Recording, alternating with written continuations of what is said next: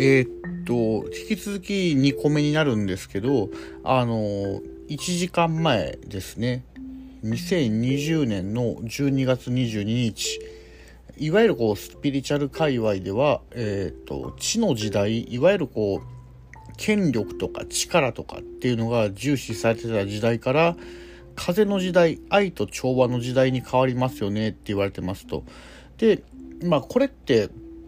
あの宇宙の天体の位置関係とかによって言われてるらしいんですけどあの風の時代っていうのがじゃあ何なんだろうって考えた時にあのもう一つキーワードとして結びつくのが「個の時代」って言われてるものにつながるんじゃないかなと思ってます。で結局は個の時代っていうのが何なのかって考えた時にあのやりたいことを我慢しないっていうことがキーワードになるのかなと思ってます。で、あの、結局 YouTuber っていうのが、いわゆるこう時代の鏡のように言われてるとこもあると思うんですけど、これ言ったらかっこ悪いかなとか、これ言ったら惹かれるかなとか、いろんな思いがあると思うんですけど、あのやってみたいって思うことを自分なりの表現手段っていうのをこう、どんだけ見つけて発信していくかっていうことが重要なんじゃないかなと思ってます。で、僕自身が感じてることで言うと、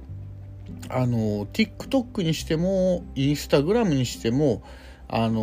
YouTube にしても、まあ YouTube はちょっと違うかなと思うんですけど、インスタグラムでもちょこっとコミュニティを作って煽っていこうみたいな人っていうのがちょっと増えてきてるのはちょっとなんか嫌だなって思うし、あの、TikTok はもうあれですよね、わからない人に対して、煽ってどうフォロワーを稼いでバズっていくかみたいなのが答えになってると思うんですけど、そうじゃなくてっていうと、またそれはそれで違うんですけど、あの、なんか違うなって思うこととか、僕はこうだな、私はこうだなって思うことを素直に発信していくっていうのがいわゆるこの時代っていうのになるんじゃないかなと思います。で、風の時代っていうのがいわゆる愛と調和の時代って言われると思うんですけど、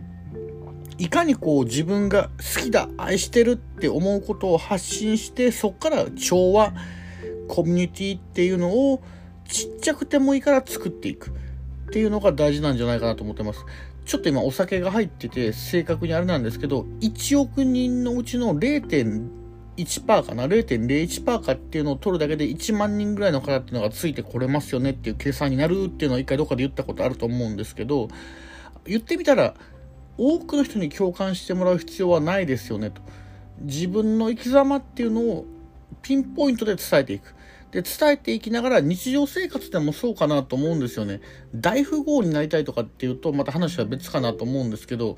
生きていくっていうことを考える共感してくれる人を探していくっていう意味で言うと自分であることを全力でどんだけ突き詰めていくか。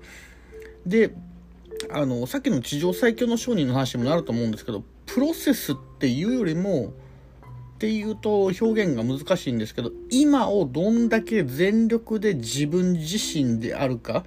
違和感があることに対して私はこう思いますっていう発言を繰り返していくか、発信をどうしていくかっていうことが大事になってくる時代になるんじゃないかなと思ってます。で、明日から地の時代から風の時代になりますよね。で、これってなんかノストルダムスの予言とか、あの、